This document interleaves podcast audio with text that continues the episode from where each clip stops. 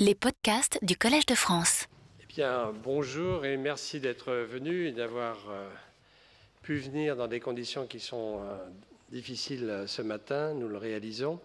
Mais je le dis tout de suite, ce colloque aura une diffusion plus large que l'audience physique, puisque, comme maintenant pour l'ensemble de nos cours et de nos enseignements, nous diffusons au niveau euh, du site web du Collège de France et ce colloque est retransmis en direct euh, en audio sur le site web du Collège de France.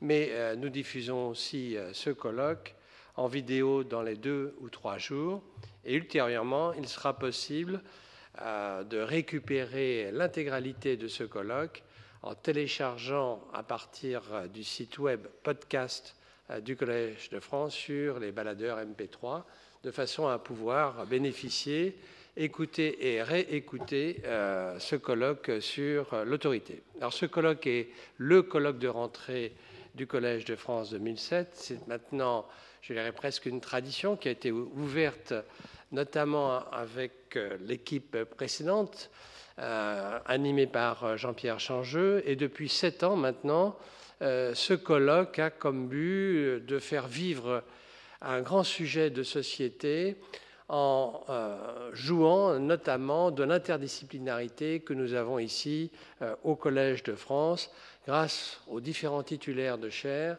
dans des disciplines aussi variées que sont les mathématiques, en passant par la biologie, en passant par l'histoire, l'archéologie et la philosophie. Et euh, pour simplement vous illustrer les, les titres des colloques précédents, je voudrais euh, citer. Euh, le premier colloque euh, qui avait été organisé en 2001, La vérité dans les sciences. Nous avons eu un colloque ensuite sur gènes et culture, les espaces de l'homme, l'homme face au climat, croyances, raisons et des raisons. Au passage, tous ces colloques sont disponibles sous une forme aussi écrite. Ils sont publiés aux éditions Odile Jacob, qui est maintenant une collection de références et euh, l'année dernière, euh, nous avions eu un colloque sur l'homme artificiel au service de la société, dirigé par Jean-Pierre Changeux. Alors, cette année, euh, nous continuons avec un colloque qui s'intitule De l'autorité et Antoine Compagnon, Stanislas Dehaene, avec un comité scientifique, ont organisé ce colloque et je les en remercie naturellement vivement. L'autorité, euh, je pourrais dire qu'on est avec, dans la mesure où euh, nous subissons, entre guillemets, l'autorité parentale et nous mourrons avec, si je puis dire aussi, puisque nous subissons l'autorité médicale. En fait, l'autorité est consubstantielle pratiquement à notre vie, tout au long de notre vie, y compris notre vie de, de citoyen, bien sûr. Et donc, c'est particulièrement euh, intéressant de voir les différentes facettes de l'autorité qui comme le dit Antoine euh, Compagnon, est partout et nulle part, de voir ces différentes facettes abordées par différents spécialistes, professeurs au Collège de France ou éminents spécialistes dans leur domaine. Et je les remercie beaucoup euh, d'avoir bien voulu venir aujourd'hui, euh, ce matin. Alors, ce colloque est organisé en partie grâce à la Fondation Hugo du Collège de France, sur le plan matériel, et euh, je voudrais maintenant donner tout de suite la parole à Antoine Compagnon qui va vous euh, dresser en quelque sorte le tableau général euh, de cette journée, de la journée de demain. Merci beaucoup et, et bienvenue donc à ces deux journées sur l'autorité. nous avons choisi ce sujet peut-être parce qu'il est beaucoup question aujourd'hui d'une crise de l'autorité, même si cette crise euh, n'est certainement pas une idée nouvelle, à l'école par exemple, mais aussi dans la société, dans la justice, dans les sciences, et encore dans d'autres domaines.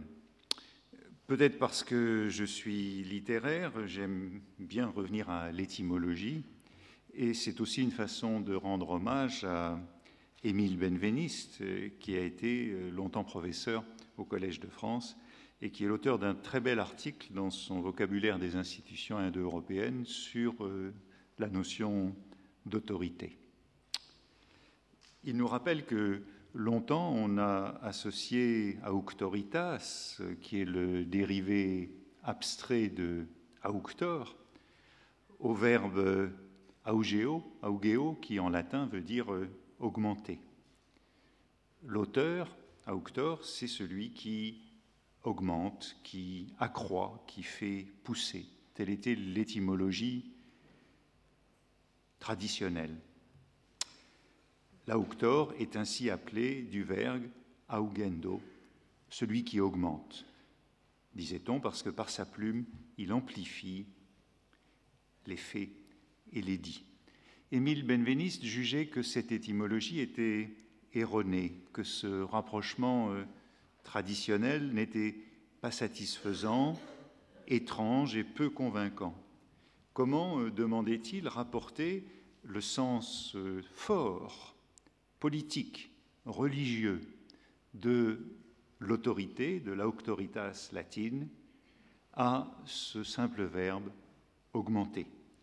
Et il analysait cette notion d'autorité au sens fort en remontant plus loin, au-delà de ce verbe, au thème indo-européen sous-jacent qui, euh, derrière ce verbe classique, euh, augmenter, euh,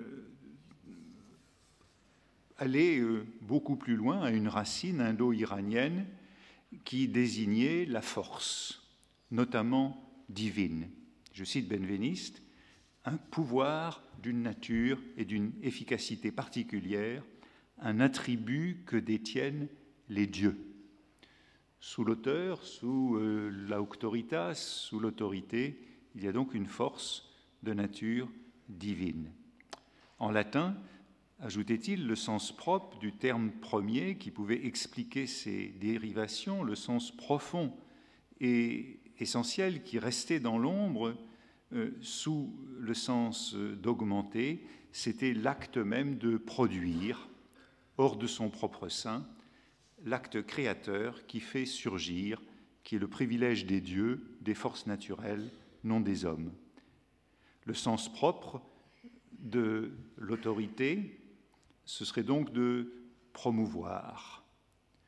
L'autorité, c'est ce qui promeut, ce qui prend une initiative, ce qui produit, celui qui fonde, celui qui garantit. La notion ensuite se diversifie, mais elle se relie à ce sens euh, premier, faire sortir, promouvoir, et ainsi s'explique aux yeux de Benveniste la valeur extrêmement forte de, du terme abstrait, auctoritas. C'est l'acte de production, l'acte de fondation, c'est la qualité du haut magistrat, c'est le pouvoir d'initiative. On trouve bien sûr d'autres dérivés en latin qu'il faut peut-être euh, rappeler. Euh, il y a non seulement donc augmenter, augeo, augmentum, l'autorité, l'auteur, mais il y a aussi l'augure et Auguste. Et enfin, toute euh, la famille de auxilium, tout ce qui est de l'ordre de l'auxiliaire. Mais tout cela se rattache à un sens premier extrêmement fort. Toute parole prononcée avec autorité, dit Benveniste, détermine un changement dans le monde crée quelque chose, elle a le pouvoir de faire surgir, elle donne existence. Et le sens d'augmenter n'est qu'un sens euh, affaibli. Je crois qu'il faut se souvenir de ce sens euh, profond, très fort de l'autorité, qui est un sens à la fois religieux et politique, nous rappelait Benveniste. Évidemment, l'autorité aujourd'hui est loin de cette euh, étymologie quasi démiurgique, sacrée, indissociablement religieuse et politique. L'adage médiéval nous rappelait encore nulla auctoritas nisi adeo, il n'est aucune autorité qui ne vienne de Dieu. C'était la fondation du droit divin antérieur à toute idée de contrat moderne apparu depuis la Renaissance chez les penseurs politiques, notamment protestants, qui contestait la légitimité de l'autorité. Et la notion de légitimité est donc très vite imposée. Je voudrais citer ici euh, Montaigne, un de mes auteurs de prédilection, qui réfléchit à cette notion d'autorité à la Renaissance et qui dit par exemple ceci Nous devons la suggestion et l'obéissance également à tout roi, car elle regarde leur office, mais l'estimation, non plus que l'affection, nous ne la devons qu'à leur vertu. Donnons à l'ordre politique de les souffrir patiemment indignes, de sceller leurs vices, d'aider de notre recommandation leurs actions indifférentes, pendant que leur autorité a besoin de notre appui. Et d'une certaine façon, on peut voir ici euh, l'apparition de cette nouvelle notion d'autorité qui est liée à l'appui que les sujets, que le peuple doivent donner pour légitimer cette autorité. On voit ainsi apparaître chez Montaigne l'idée qu'il n'y a pas d'autorité sans consentement. C'est bien la doctrine de la Boétie dans son discours de la servitude volontaire, l'ami de Montaigne, réquisitoire contre la tyrannie. Montaigne dit encore ceci, Or je tiens, c'est dans le chapitre de la vanité, Or je tiens qu'il faut vivre par droit et par autorité, non par récompense ni par grâce. Proposition très intéressante puisque Montaigne associe ici l'autorité et le droit par opposition à la tyrannie de la récompense du prince qui vous donne des récompenses et qui vous fait grâce. Vous voyez que Montaigne, qui d'un côté se libère de l'autorité, comme les hommes de la Renaissance, hein, se libère de l'autorité d'Aristote, se libère de l'autorité de Cicéron, d'autre part entend l'autorité comme ce qui protège de l'arbitraire. L'autorité, c'est celle du droit. D'une certaine façon, on pourrait dire qu'on a, avec Montaigne, l'apparition d'une conception négative de l'autorité, comme Isaiah Berlin parlait de liberté négative. Enfin, je voudrais finir ces quelques remarques d'introduction en évoquant euh, Max Weber, qui distinguait trois types de l'autorité. Et je crois que nous allons parcourir, à travers ces deux jours, ces trois formes de l'autorité ou de la domination. Premièrement, disait Max Weber, il y a l'autorité qui se fonde sur euh, la tradition. C'est l'autorité qui est celle de la validité immémoriale, de l'habitude acquise qu'il s'agit de respecter. Deuxième autorité, après l'autorité de la tradition, disait-il, c'est l'autorité moderne, c'est l'autorité légaliste et rationnelle, qui se fonde sur la croyance en la validité d'une codification légale, d'une compétence objective fondée, disait-il, sur l'application de règles instituées de manière rationnelle. C'est au fond l'autorité politique moderne, c'est celle de la science. C'est celle dont Montaigne observait l'émergence à la Renaissance. Enfin, troisièmement, disait Max Weber, il y a l'autorité charismatique. C'est celle qui est fondée sur la grâce personnelle de la part de celui qui possède ce charisme et de la part du sujet par l'abandon de soi chez ceux qui obéissent au charisme purement personnel du chef. Il me semble qu'on peut euh, adopter ces distinctions provisoires entre autorité positive et négative, peut-être, euh, ce que j'évoquais à propos de Montaigne, ou encore euh, autorité traditionnelle, rationnelle ou charismatique, avec Max Weber. Il s'agira aujourd'hui et demain de ces trois formes d'autorité et il me semble que nous pourrons aussi voir assez rapidement que nous nous situons toujours euh, à la frontière d'au moins deux d'entre elles. Autorité traditionnelle, c'est celle du texte sacré. Euh, je ne sais pas ce que diront les uns et les autres dans ces deux journées, mais il est certain que l'on évoquera euh, le canon de la Bible, qu'on évoquera avec euh, Jean-Marie Durand, euh, l'autorité royale en Mésopotamie, fondée sur les anciens et les dieux. On évoquera ce matin avec Carlo Severi euh, les énoncés de la tradition et ce qui fonde leur autorité. Et avec Michel Zinc, tout à l'heure aussi, les notions d'autorité au Moyen Âge.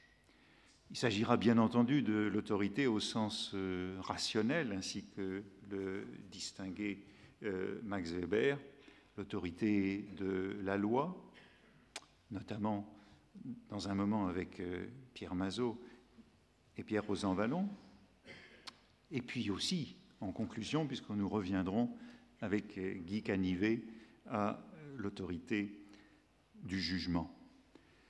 Euh, mais il s'agira aussi de l'autorité euh, de la philosophie avec euh, cet après-midi Bertrand Saint-Cernin ou encore Catherine Audard ou de la science ce soir avec Xavier Le Pichon et demain matin avec Jean Bricmont, Édouard Brézin et Denis Jérôme. Enfin, me semble-t-il, il s'agira aussi de l'autorité charismatique, par moment, celle qui peut être liée à la croyance, dont nous parlera notamment Jacques Bouvresse cet après-midi, celle qui peut être liée aux, émotions, que nous évoquerons également ce soir avec Jonathan Cohen. Et peut-être que lorsqu'il s'agira de, de la bourse et des actionnaires, nous nous trouverons à la frontière de quelques-unes de ces autorités, de même qu'avec l'autorité sans État, telle qu'elle sera analysée par Henri Laurence. Il y aura aussi quelques développements sur euh, ce qu'on appelle les autorités indépendantes aujourd'hui avec euh, Louis Schweitzer ou Joël Ménard. Bien entendu, il y aurait eu d'autres menus possibles pour ces deux journées, mais il me semble que d'un bout à l'autre, nous aurons comme souci de réfléchir à la fondation de l'autorité au XXIe siècle.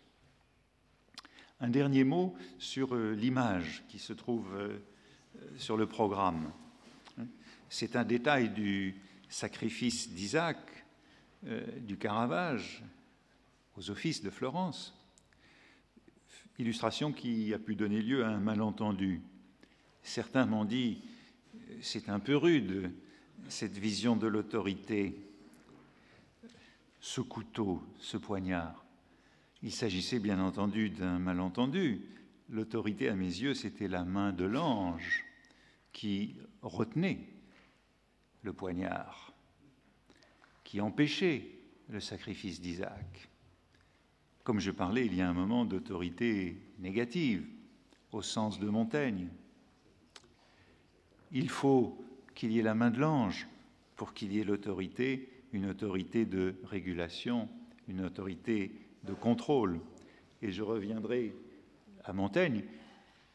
Toute la réflexion de Montaigne, c'est une réflexion au moment des guerres de religion sur la clémence et sur la cruauté. L'autorité est-elle du côté de la clémence? Est-elle du côté de la cruauté? Pour Montaigne, il ne fait aucun doute qu'elle est du côté de la clémence. Le prince qui a de l'autorité, c'est le prince magnanime. Nous allons donc commencer par euh, deux, euh, deux communications. Hein, pour, nous avons des, des, plages de 45 minutes pour chacune d'entre elles, à aménager entre euh, propos et discussions, questions. Et le premier de nos orateurs, de nos invités, qui nous fait le grand honneur d'être parmi nous ce matin, et M. Pierre Mazot, un de nos plus éminents juristes, magistrat, qui a été euh, président de la commission des lois de l'Assemblée nationale, qui a été président du Conseil constitutionnel et, et qu'il était encore lorsque nous l'avons invité, et euh, il nous a semblé qu'il était essentiel de commencer par une réflexion sur la Constitution, peut-être justement à la frontière de cette euh, autorité traditionnelle et de cette autorité rationnelle que je décrivais avec euh, Max Weber il y a un moment. Nous sommes donc très heureux de l'accueillir. Et puis, il y a bien entendu une grande actualité euh, du débat sur la Constitution aujourd'hui.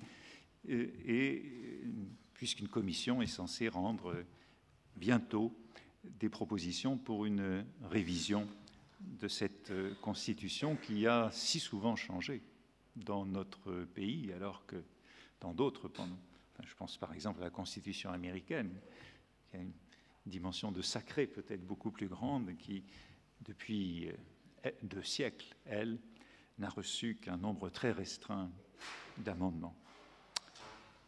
Merci donc, Monsieur Pierre Mazot, bien vouloir nous parler. Monsieur l'administrateur,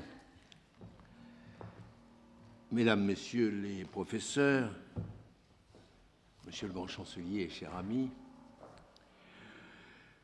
Mesdames, Messieurs, je voudrais d'abord vous dire que je suis particulièrement honoré d'être invité dans un lieu aussi prestigieux, mais je ne vous cache pas qu'à côté de cet honneur, je suis particulièrement ému également. Alors, je tiens à remercier en quelque sorte doublement le Collège de France. On m'a demandé de parler de l'autorité de la Constitution. Je commencerai par dire que la Constitution est la base de la hiérarchie des normes. Tout ordre juridique, en réalité, présente une structure hiérarchisée. Les normes, qu'est-ce que c'est? Les normes, en réalité, ce sont les prescriptions, les prohibitions, les habilitations, les permissions, qui sont ordonnées selon leur valeur relative, et c'est la Constitution qui établit cette hiérarchie dans la mesure où la Constitution est, par définition même, j'y reviendrai, au sommet de cette même hiérarchie. On trouve d'ailleurs, euh, en quelques mots, sous la Constitution, ce qu'on appelle d'abord les normes dites de valeur euh, supralégislative. Quelles sont ces normes, très rapidement, de valeur supralégislative? Eh bien, il y a les normes internationales,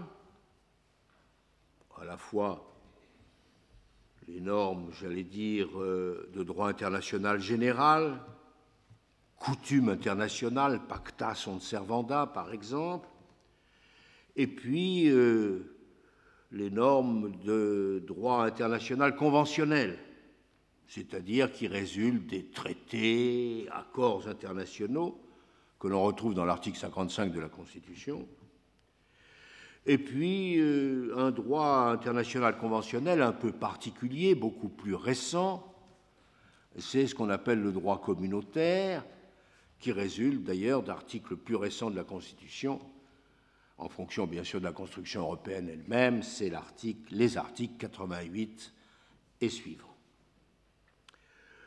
Le droit communautaire joue un rôle considérable dans notre droit interne, puisqu'on peut considérer qu'à l'heure actuelle, les deux tiers de nos dispositions de droit interne viennent en réalité de Bruxelles, c'est-à-dire du droit communautaire. Et ceci pour une raison très simple, c'est que notre pays, comme les autres pays européens, sont tenus de transcrire en droit interne les dispositions, directives, règlements qui nous viennent de Bruxelles. Donc voilà en quelque sorte la hiérarchie des normes supralégislatives.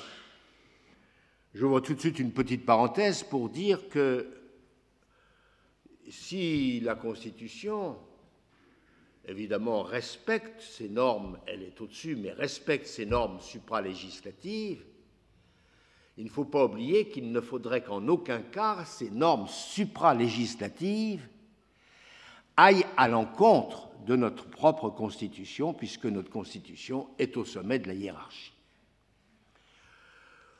Ceci n'est pas toujours très clair, mais l'a été récemment en 2004, en novembre 2004, lorsque le Conseil constitutionnel, sur lequel je reviendrai naturellement tout à l'heure, avait considéré dans une décision importante que le traité européen, qui sera plus tard soumis au peuple français qui d'ailleurs le refusera, Mais le Conseil étant saisi avant la ratification même de ce traité, et par là même avant le référendum qui a rejeté le traité, nous avons quand même dit que ce traité, effectivement, était conforme à la Constitution, mais que s'il y avait une seule disposition dans l'avenir qui serait contraire à la Constitution, elle serait naturellement sanctionnée.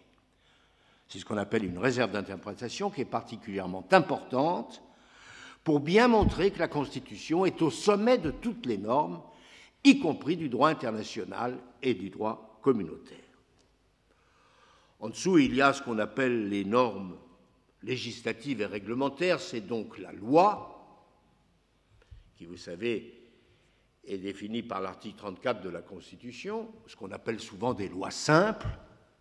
Et puis, à côté de la loi, il y a, la loi étant réservée naturellement au Parlement, il y a le décret ou le règlement qui est réservé, en fonction de l'article 37 de la Constitution, au pouvoir réglementaire, disons au gouvernement. Voilà cette hiérarchie des normes.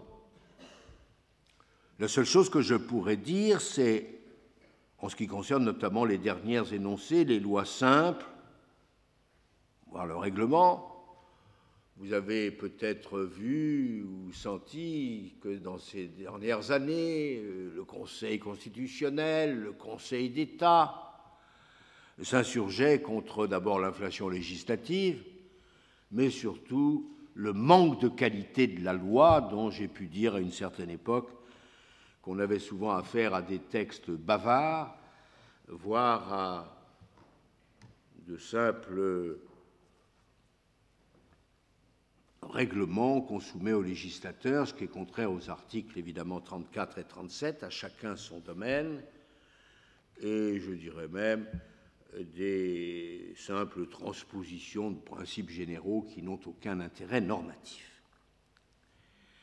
Autrement dit, la Constitution est doublement la norme des normes, elle est en tête de la hiérarchie, mais doublement la norme des normes parce que les principes généraux qu'elle énonce et également par les règles de fonctionnement des pouvoirs publics qu'elle fixe.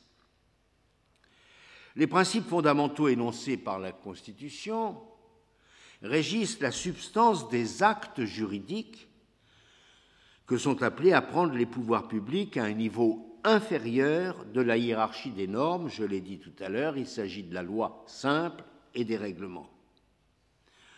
Selon les cas, d'ailleurs, il prédétermine en quelque sorte cette substance, la borne, l'oriente, ou voire l'inspire. Ces prescriptions peuvent parfois même s'adresser au-delà des pouvoirs publics, aux personnes privées, dans leurs rapports mutuels.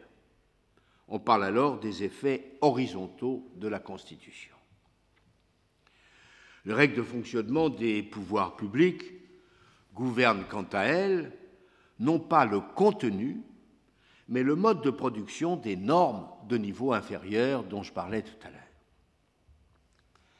Mais alors comment s'exerce cette influence de la Constitution? Comment cette influence s'exerce-t-elle vraiment? Et comment assurer son effectivité, c'est-à-dire quelle est l'autorité de la Constitution L'autorité de la Constitution peut d'abord être morale.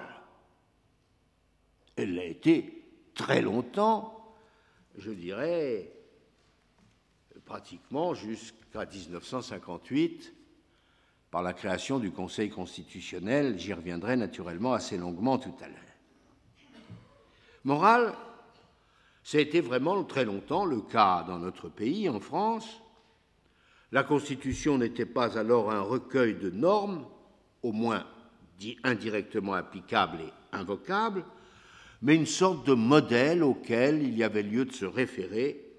En réalité, un document solennel où l'on pouvait se reporter.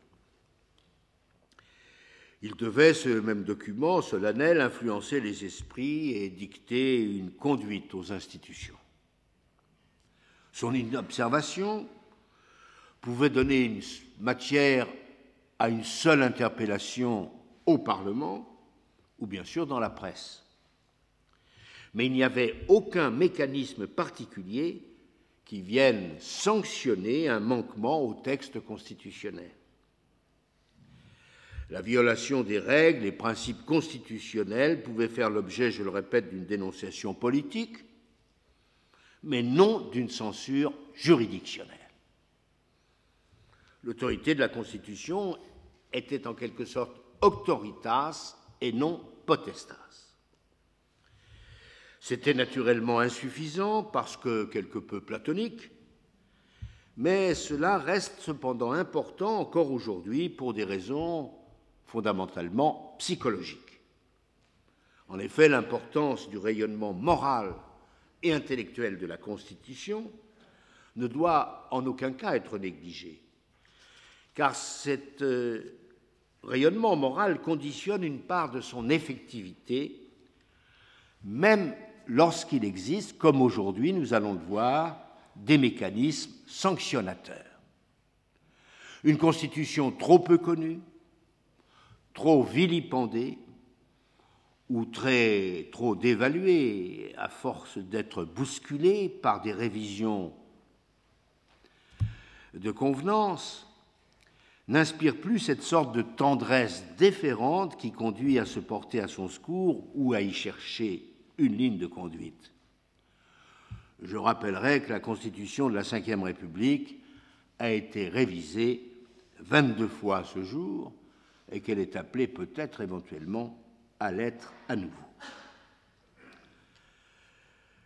Mais si pendant très longtemps, jusqu'à 58, il n'y avait que cette autorité morale, depuis 1958, nous allons connaître un mécanisme sanctionnateur et au-delà de cette autorité morale, nous allons trouver une véritable effectivité de la Constitution, une véritable autorité au sens juridique du terme. L'autorité de la Constitution doit être également, elle l'est enfin, assurée par des voies de recours garantissant, son effectivité. Aujourd'hui, la plupart des contestations relatives aux actes des pouvoirs publics, lois, règlements, mesures individuelles, pas toutes cependant, il est vrai, puisque le président de la République avait refusé de signer les ordonnances, mais la plupart de ces contestations trouvent un juge. C'est le Conseil constitutionnel pour les lois, c'est le juge administratif au sein des juridictions administratives pour les règlements, actes administratifs et individuels. Apte d'ailleurs à les confronter aux prescriptions de niveau supérieur, y compris de valeur constitutionnelle. C'est bien là la raison profonde du Conseil constitutionnel, juger si la loi votée est, oui ou non, conforme à la Constitution. Et c'est dans cette construction juridictionnelle que l'autorité de la Constitution trouve dans une telle mesure une effectivité dont je dois dire n'aurait pas, ne pensait pas, en tous les cas, n'aurait même pas osé rêver les pères fondateurs de la République française. Et cette effectivité est assez remarquable quand on y réfléchit. C'est par exemple sur le fondement d'un texte écrit en 1789 et que nous allons faire rentrer dans ce que nous appelons le bloc de constitutionnalité, je veux parler de l'article 6 de la Déclaration de l'homme et des citoyens, mais regardez depuis 1971, c'est donc il y a peu de temps comme une composante de notre bloc de constitutionnalité que le Conseil constitutionnel a à plusieurs reprises censuré des dispositions de loi instaurant par exemple des quotas pour l'accès à des emplois électifs ou non électifs. J'aime bien rappeler l'article 6, dans la mesure où c'est une rédaction dans un style tout à fait exceptionnel, l'article 6 de la déclaration de 89, je cite, La loi est l'expression de la volonté générale. Tous les citoyens ont droit de concourir personnellement ou par leurs représentants à sa formation. Elle doit être la même pour tous, soit qu'elle protège, soit qu'elle punisse. Tous les citoyens étant égaux à ses yeux, sont également admissibles à toute dignité, place et emploi public, selon leur capacité sans autre distinction que celle de leur vertu et de leur talent. C'est naturellement ces dernières phrases, ces dernières lignes qui nous ont permis de rendre notre décision en ce qui concerne les quotas. Mais si généraux soient-ils, les termes même précédés de l'article 6 de la Déclaration sont à tout prendre plus précis que la plupart des autres principes énoncés par notre bloc de constitutionnalité, y compris d'ailleurs ceux qui sont énoncés à une date récente. Hélas, je m'excuse de faire part d'un sentiment personnel, mais énoncés à une date récente, je pense notamment à la charte de l'environnement. Donc cela donne en quelque sorte la mesure de la difficulté et de l'importance de la tâche de l'interprète de la Constitution. Et on ne peut se cacher que le travail d'interprétation qui lui est confié va être d'autant plus créateur de droit que le principe appliqué est abstrait ou ses contours quelque peu indécis. Autrement dit, l'autorité de la Constitution désormais dépend étroitement de celle des sanctions du juge qui l'interprète. C'est de là que l'on reconnaîtra son autorité. Alors ces décisions, ces sentences du juge, ces décisions du Conseil constitutionnel s'imposent-elles erga omnes? Leur méconnaissance est-elle elle-même sanctionnée? Leur autorité s'étend-elle aux motifs qui les fondent Aux réserves dont elles assortissent une déclaration de conformité Oui, ce texte est conforme, à condition de l'interpréter de telle ou telle façon. L'interprète est-il unique, au moins en dernière instance Il y a d'autres préoccupations. Comment s'assurer que ce juge chargé de rendre effective la Constitution ne la trahit pas? En y ajoutant sous couvert de l'interpréter, sous couvert de son interprétation c'est là le danger de ce qu'on a appelé pendant très longtemps, depuis donc la création du Conseil constitutionnel en 1958, le danger du gouvernement des juges. Et ce danger est d'autant moins à négliger que le juge constitutionnel est juge de la loi, c'est-à-dire de l'œuvre de la représentation nationale. Pendant très longtemps, je dois dire jusqu'à maintenant, je peux me permettre de le dire, une quinzaine d'années, mais au Parlement, certaines formations politiques, certains groupes parlementaires réclamaient sans cesse, précisément du fait du gouvernement des juges, réclamaient bien sûr la suppression des articles de la Constitution concernant le Conseil constitutionnel.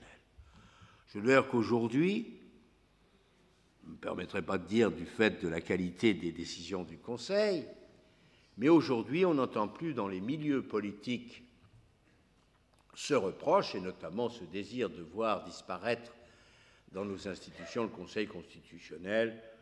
Tous les partis reconnaissent, dans la mesure où nous avons connu un certain nombre d'alternances politiques, reconnaissent naturellement l'autorité du Conseil. Alors, aux différentes questions que je me suis posées devant vous, en ce qui concerne précisément les sentences, la sanction du juge constitutionnel,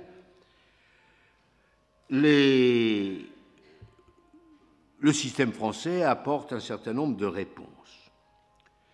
Conformément à la pensée du grand constitutionnaliste autrichien Kelsen, la confrontation directe à la Constitution de la loi nouvellement adoptée ou du traité signé mais non encore ratifié est confiée à la seule Cour constitutionnelle. Les autres juges peuvent appliquer la Constitution aux actes de niveau inférieur à la loi, mais pas à la loi elle-même. l'estimerait-il contraire à la Constitution que le juge ordinaire devrait cependant s'incliner devant la loi? On dit que la loi fait écran à la Constitution pour le juge non constitutionnel. Et le Conseil constitutionnel peut être, dans certains cas, en matière électorale par exemple, juge non constitutionnel, il est vrai. Mais le but de ce monopole d'attribution étant de faire respecter l'autorité d'un juge constitutionnel spécialisé que naturellement de protéger celle du Parlement. En effet, le mode de saisine cherche à concilier l'effectivité d'une voie de recours et les prérogatives parlementaires. Le prétoire constitutionnel n'est pas ouvert à tous. Cela changera peut-être ce que personnellement je redoute, j'y reviendrai sans trahir évidemment les délibérations actuelles du comité Balladur auquel j'ai l'honneur d'appartenir. Mais aujourd'hui, jusqu'à ce jour, le prétoire n'est réservé qu'à 60 députés, à 60 sénateurs, et ce depuis une loi de 1974, également au chef de l'État et au président de chacune des assemblées. En réalité, la saisine du Conseil constitutionnel est réservé à l'opposition. Et c'est bien là l'esprit de la loi de 1974. Le Conseil constitutionnel protège en réalité l'opposition qui, avec 60 sénateurs ou 60 députés, ou les deux à la fois, le saisissent. C'est en quelque sorte, donc, comme d'ailleurs Michel Debré l'avait dit, un défenseur de l'opposition et on peut même considérer, à une époque où on parle toujours de statut de l'opposition, que cette possibilité de saisir fait partie en quelque sorte du statut, en tous les cas des éléments dont dispose l'opposition. La seule difficulté, c'est que le Conseil constitutionnel étant considéré en quelque sorte comme le dernier recours, j'aurai l'occasion d'y revenir en fin de cette euh, conférence, étant saisi en dernier recours, en réalité, il devient de plus en plus évident que l'opposition saisit le Conseil de pratiquement tous les textes, sauf naturellement de textes purement techniques qui ne posent pas de problème. Mais nous voyons à l'heure actuelle dans les discussions au Parlement, et notamment à l'Assemblée nationale, que dans ce qu'on appelle les propositions de procédure avant même la discussion générale au Parlement, les parlementaires soulèvent ce qu'on appelle l'exception d'inconstitutionnalité, développent les raisons pour lesquelles ils vont saisir le Conseil constitutionnel et les développent devant leurs collègues au travers de cette exception. Alors, le Conseil sait que naturellement il sera saisi, et je dois dire que de plus en plus, c'est un moyen pour l'opposition d'avoir quelque espoir d'une sanction. Euh, en vertu de l'article 62 de la Constitution, l'autorité des décisions du Conseil est absolue. Nulle voie de recours contre les décisions de ce dernier.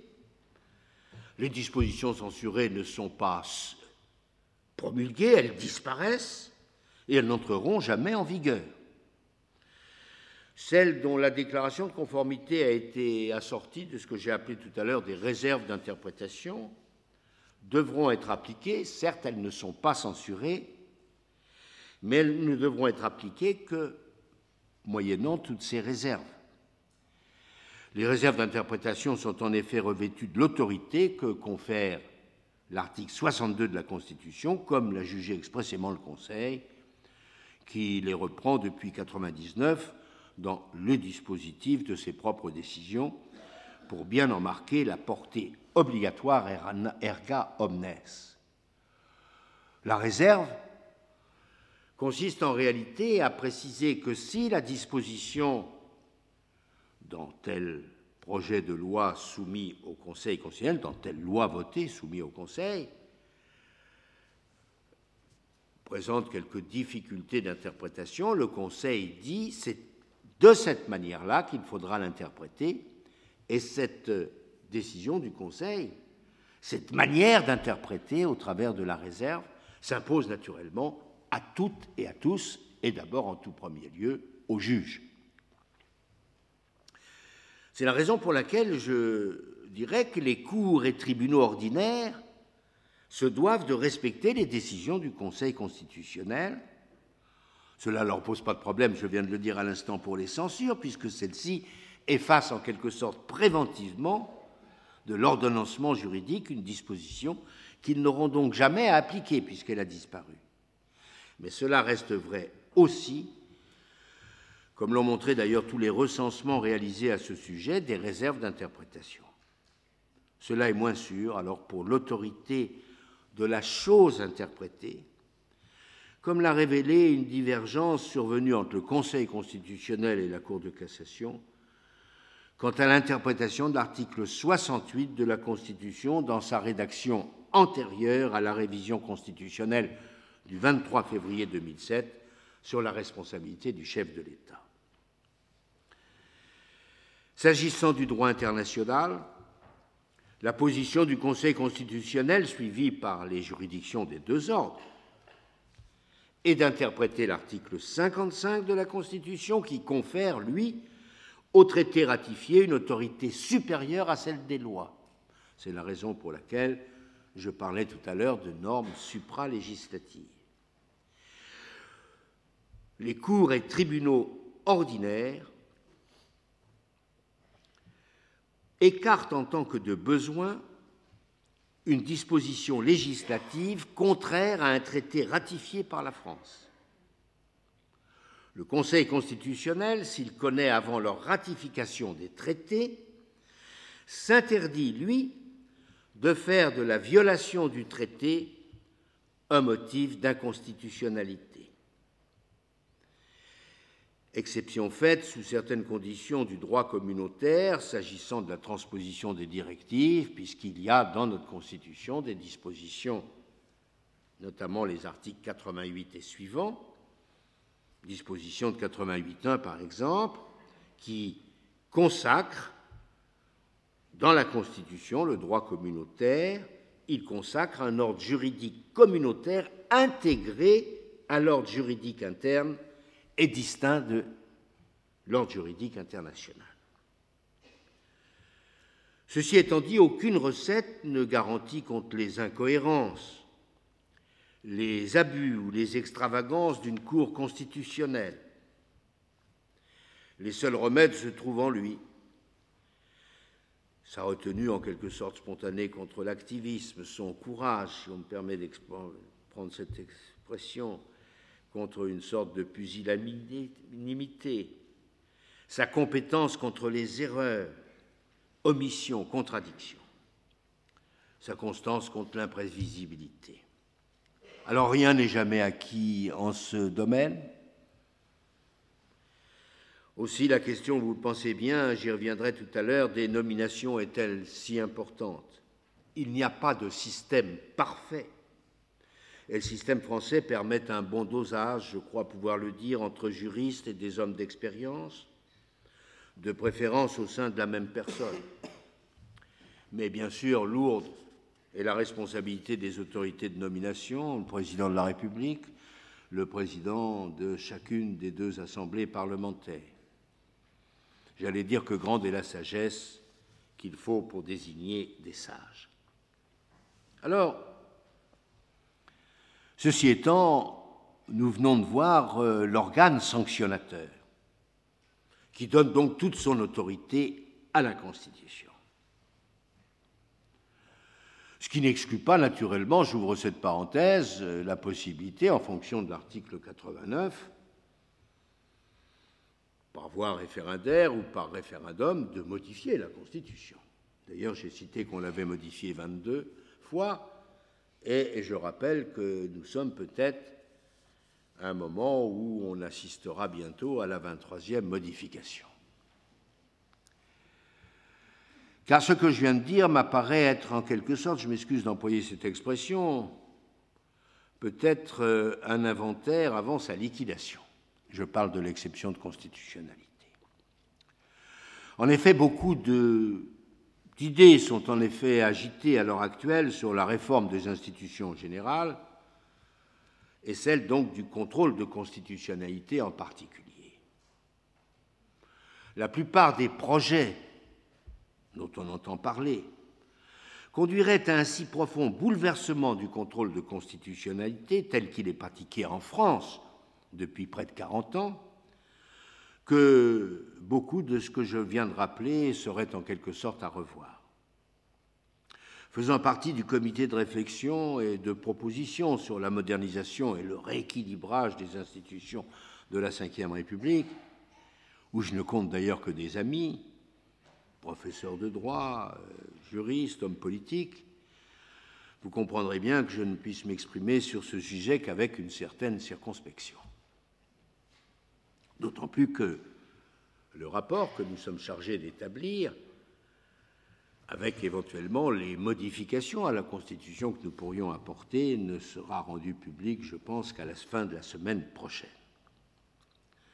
Je m'en tiendrai donc à quelques propositions générales que je crois en tout état de cause dignes de considération, quoi que l'on fasse d'ailleurs ou que l'on ne fasse pas. En premier lieu, il faut, me semble-t-il, se garder de troquer une exception française qui a fait ses preuves contre une nouvelle exception française qui ne les a pas faites. Les pays qui pratiquent le contrôle de constitutionnalité des lois se rattachent tous soit au modèle américain, qui est une sorte de contrôle diffus chapeauté par une Cour suprême unique, soit au modèle kelsénien, Cour spécialisée ayant le monopole du contrôle par saisine directe ou préjudicielle.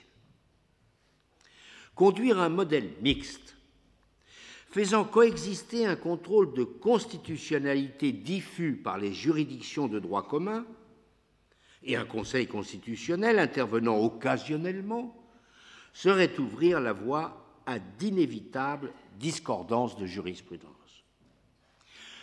En quelque sorte, et vous sentez là peut-être mon sentiment personnel au travers de ces propos, en quelque sorte, l'interprétation de la Constitution ne serait plus unique.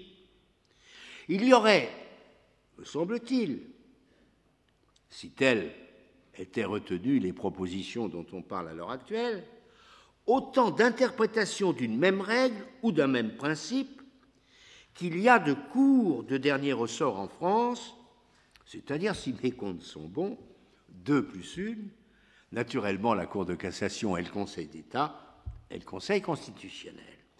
Que dis-je d'ailleurs?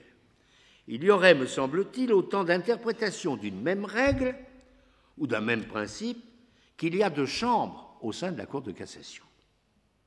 Autrement dit, l'autorité de la Constitution, puisque c'est bien de cela qu'il s'agit, c'est mon sujet du jour, en sortirait totalement affaiblie, et la sécurité juridique en serait également amoindrie.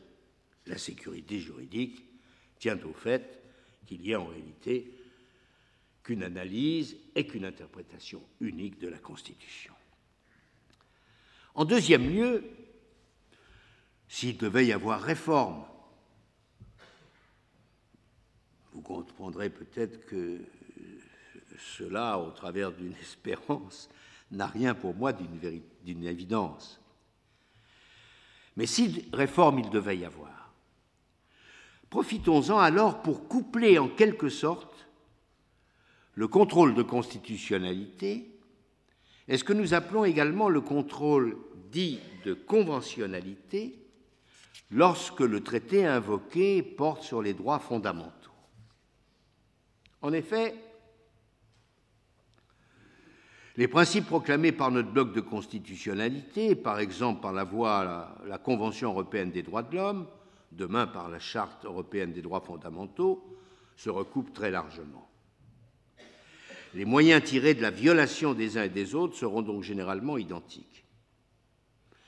Si nous ne voulons pas aboutir au démembrement du procès, faisons au moins en sorte qu'ils aient les mêmes juges et à chaque étape de la procédure. J'entends en effet souvent justifier l'institution d'un contrôle de constitutionnalité a posteriori par la nécessité de ne pas voir la loi écartée au seul profit du traité. Mais dans cette optique, il serait paradoxal de continuer à laisser aux juges ordinaires, dès le premier ressort, le pouvoir d'écarter une loi comme contraire à la Convention, alors que le moyen d'inconstitutionnalité ne serait invocable qu'au terme d'une longue procédure. On pourrait craindre en pareil cas que le moyen le plus expédient ne chasse le moyen le plus complexe à manier. On n'aurait rien changé en pratique de la situation à la situation actuelle. En cette matière, je vais me résumer en disant c'est tout ou rien. Les deux contrôles, contrôle de constitutionnalité et contrôle de conventionnalité, à tous les juges, ou les deux contrôles au Conseil constitutionnel. S'il fallait absolument changer les choses, mon choix naturellement irait à la deuxième formule, c'est-à-dire les deux contrôles au Conseil constitutionnel, pour des raisons, j'allais dire, de rationalité, mais surtout de sécurité juridique.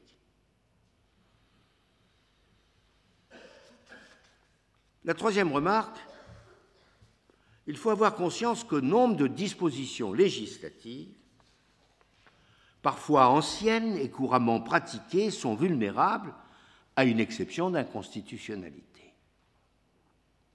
Je citerai en vrac l'internement psychiatrique, puisqu'on en a parlé, l'internement psychiatrique d'office des aliénés sur décision préfectorale, amende automatique à quantum fixe en matière fiscale, douanière et sociale, imposition sans rapport avec les capacités contributives, certaines servitudes des services publics, d'utilité publique, les pouvoirs d'investigation de diverses administrations, etc., etc. Il y a donc un très grand nombre de dispositions législatives que le Conseil constitutionnel n'a pas vues parce qu'il n'en a pas été saisi et qu'il ne peut se saisir d'office. L'exception d'inconstitutionnalité peut donc conduire à déstabiliser des pans entiers de notre législation comme cela se vérifie tous les jours pour le contrôle de conventionnalité, là devant le juge ordinaire. Il suffit de penser aux règles du procès équitable avec la théorie de l'apparence, à l'asile et à l'immigration, à la remise en cause de la loi sur les sondages, ou encore en matière de protection du droit de propriété, à la patrimonialisation des droits immatériels, voire de simples prospectives de succès processuel. En quatrième lieu, et c'est l'ancien président du Conseil constitutionnel et l'ancien conseiller d'État que j'ai été, qui ne manque pas de le dire parce qu'il le pense, il nous faut mesurer en termes concrets, en termes logistiques, en termes de bon emploi des deniers publics, que le Conseil a érigé d'ailleurs en exigence de valeurs constitutionnelles, ce que l'institution d'un contrôle de constitutionnalité a posteriori, c'est-à-dire l'exception d'inconstitutionnalité, signifie, même filtré, même réparti entre les trois cours suprêmes. Déjà, la seule Convention européenne des droits de l'homme est invoquée dans près d'une affaire sur trois au Conseil d'État. Mais cela sera encore plus vrai avec la Constitution compte tenu de l'extrême généralité des principes inscrits dans notre bloc de constitutionnalité et de l'extrême ductibilité du débat constitutionnel. L'exception d'inconstitutionnalité sera en outre invoquée dans des instances urgentes comme le référé liberté. Chacun devra prendre ses dispositions pour faire face donc à un nombre toujours croissant de recours, plus urgents, est toujours plus difficile, tant par les concepts en discussion peu que par la conséquence de la solution retenue. D'autant plus que nos concitoyens, il faut bien le reconnaître, sont volontiers procéduriers et que sur ces questions constitutionnelles, il est un très grand nombre de professeurs de droit, c'est vrai, euh, qui ont été nourris en réalité jusqu'à maintenant par les décisions du Conseil constitutionnel, souhaiteraient, il faut bien le reconnaître, la possibilité de saisir tout juge dans la mesure où ça leur permettrait éventuellement, en tous les cas, de plaider. Alors, je me pose la question de savoir si nos juridictions actuelles tiendraient d'ailleurs le choc, et je me réfère aux pays étrangers, notamment aux pays européens, qui ont sans cesse réduit en quelque sorte le champ des saisines, alors que nous voudrions éventuellement faire le contraire.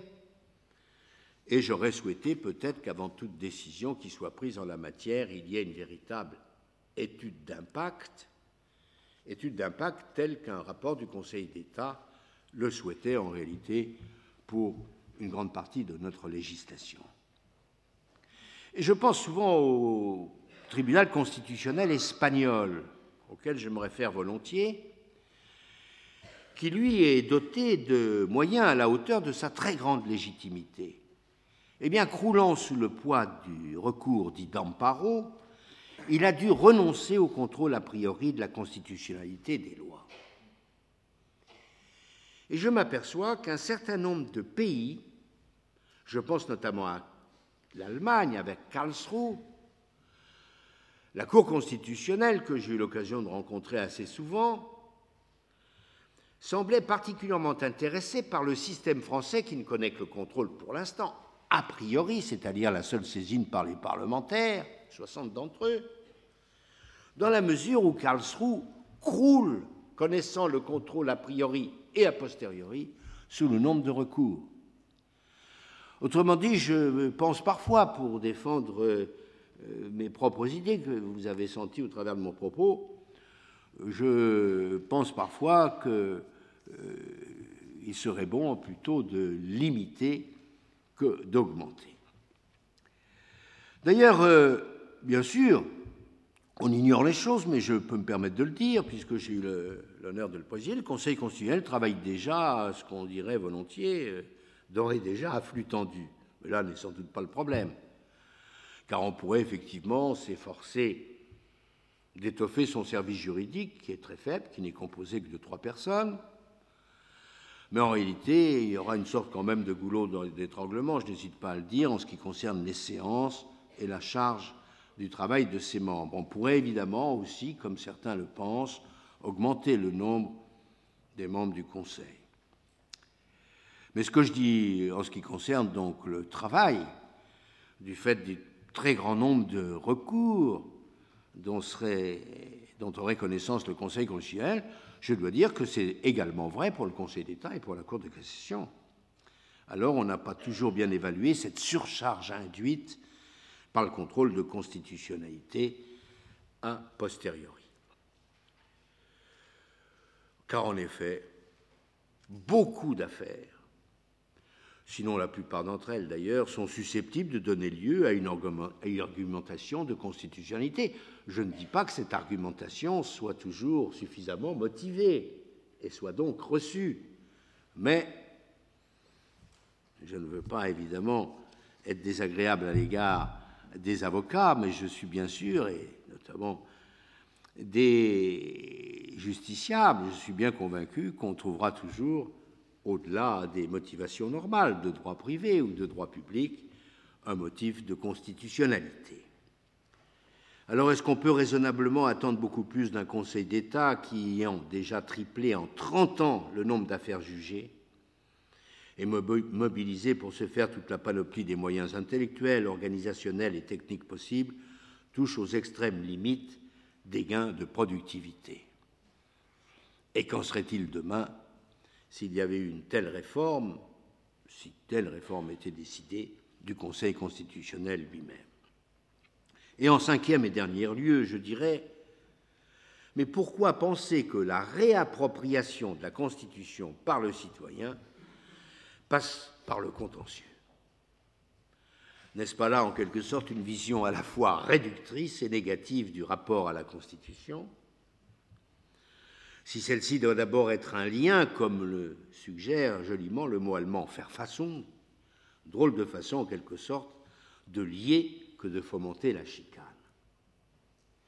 Je crois, pour euh, terminer, en un mot de conclusion, dire que au-delà de ce que nous avons pu indiquer en ce qui concerne l'autorité morale de la Constitution, à la tête de la hiérarchie des normes, autorité morale qui est respectée, bien sûr, euh, par l'ensemble et qui doit l'être de nos concitoyens. Autorité morale qui impose le respect précisément parce qu'il y a donc un juge qui peut sanctionner l'irrespect de la Constitution et de ce que nous ajoutons avec le bloc de constitutionnalité. Je crois que le système français est un bon système qui donne donc en réalité à la, Constitution toute son autorité. Est-ce qu'il en serait de même si tout justiciable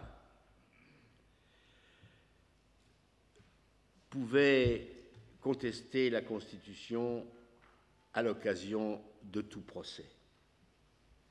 Je suis convaincu, contrairement à beaucoup d'ailleurs qui sont favorables au contrôle a posteriori, à l'exception d'inconstitutionnalité,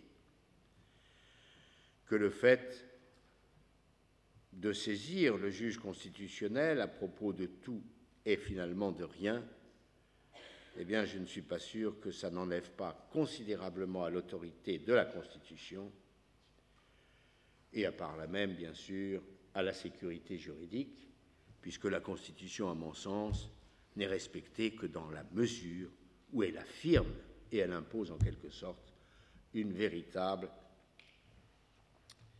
sécurité juridique.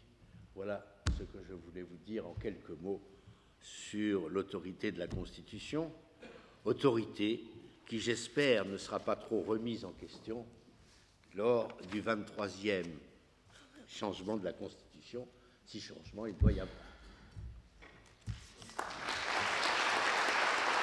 Retrouvez tous les podcasts du Collège de France sur www.collège-de-france.fr.